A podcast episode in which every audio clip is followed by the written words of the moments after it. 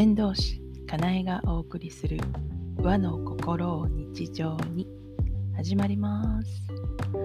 この番組は和の心を大切にしたいと思う方へ。また自分の未来は自分で作っていきたいと思う方へ。かなえの視点でいろいろ語っている番組です。今日は師匠に聞いた大金持ちになりたい人へっていうお話です。大金持ち、なりたいですよね。で、あの、大金持ちになるためには、そのステップを踏んでいかないといけないっていうんですね。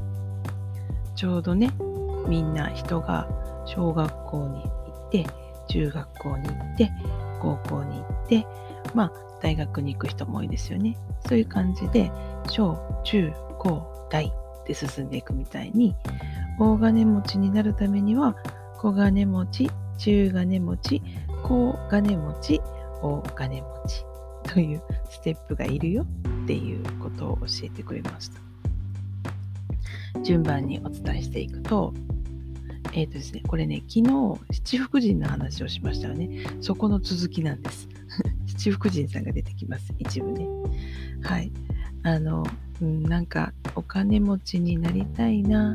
金運が上がるといいなって思っているとしたらですねまず必要なことはあのお金が自分に巡ってくるようにするにはコツはね感謝の心がやっぱり必要だそうです。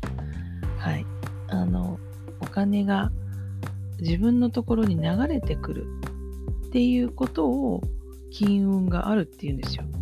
金運っていうのはお金が運ばれてくるっていうことなので運ばれてくるまでが金運です。運ばれてきたお金がそのまま支払いに流れて去っていくのか自分の元にとどまるのかっていうところまで金運っていうのは関与していません。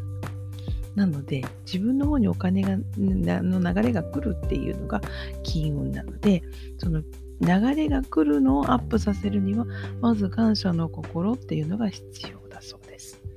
そしてね感謝の心で過ごしていくとチャリンチャリンとコイン小銭が少しずつ財布の中に溜まっていきます。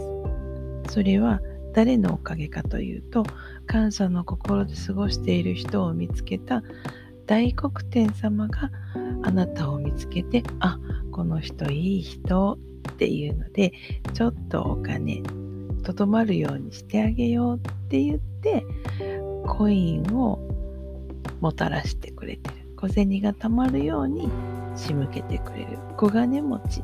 の状態を作ってくれるっていうのが大黒様ですね大黒天様なんですねそうやって感謝の気持ちで過ごして大黒天様と仲良くしているとまあ小銭がちょろちょろ溜まっていく以外にそれを続けていくと大黒様が別のお友達に声をかけるようになります。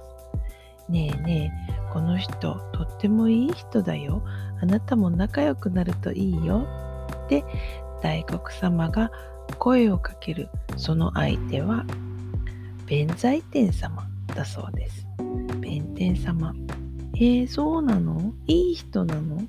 大黒ちゃんがいい人って言うなら間違いないね。って言って弁財天様があなたのそばに寄ってきます。えー、どんな人？どんな人？って。あ、本当だ。って感謝の心で過ごすいい人だね。って。じゃあ私もこの人のそばにいようって言って大黒様と弁天様が一緒にいてくれるようになると今度は弁天様はお札を呼んでくれます。はい。お札紙幣ですね。紙幣がお財布の中にとどまってくれるようになります弁天様がいることでお金がとどまる大黒様の小銭と弁天様の紙幣でお財布の中にお金がとどまるようになって中金持ちにあなたはランクアップします。はい。ここまで OK ですかね。じゃあそうすると中金持ちになったら高い低いの高いの高金持ちになりたいですよね。高金持ちになるにはじゃあ次はどの弁天様？いえいえ弁天様ではないんですね。ここから、えーと、やり方が少し変わります。小学校、中学校が義務教育で高校以上は義務教育じゃなくなるっていうのと同じです。えー、小中義務教育のところは金運を上げる。お金が流れてくるっていうのが上がるということですが高金持ちそしてその先の大金持ちになるには財運を上げる必要があります。財運財産の財ですね。左側に貝という字を書いて右側に才能の才という字が入ってきます。財。財運まあ貝という字はお金イコール金運の金、お金っていう意味ですよね。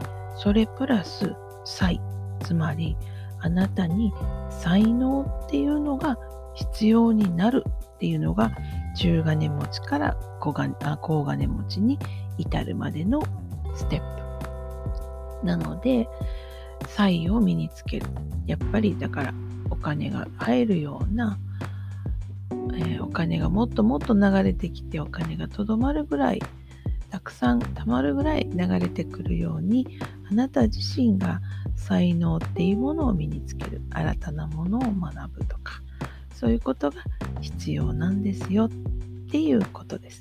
あなたが才能をつければ金運がえーと、発展して財運になりあなた自身のの豊かさっていうものをもたらしてくれるものに変わっていきます。それが、えーとですね、溜っていくとお金だけじゃなくって人のつながりであったりお金につながるスキルであったり情報であったり、えーとそういうものにつながっていってあなたは徐々に大金持ちになっていくそれも幸せな大金持ちになっていくというお話でした。なので感謝の心で過ごすために金運を上げる金運を上げるためにまず感謝の心で過ごす。そうすると大黒様がやってきて小銭を貯めてくれる。それでもそれを続けていくと大黒様がお友達の弁天様を呼んでくれてお札がたまるようになってくる。でその先はあなた自身が才能を身につけることで金運が財運にステップアップして高金持ちそして大金持ちへの道が開ける。というお話でした。なのでまあ私はせいぜい大黒様と仲良くするっていうのが必要かなっていうところですけど皆さんはいかがでしょう？どの段階でしょうか？はい。あなたは今回のお話どう感じられましたでしょうか？よかったらボイスメッセージお待ちしていますではまた先導師かなえでした。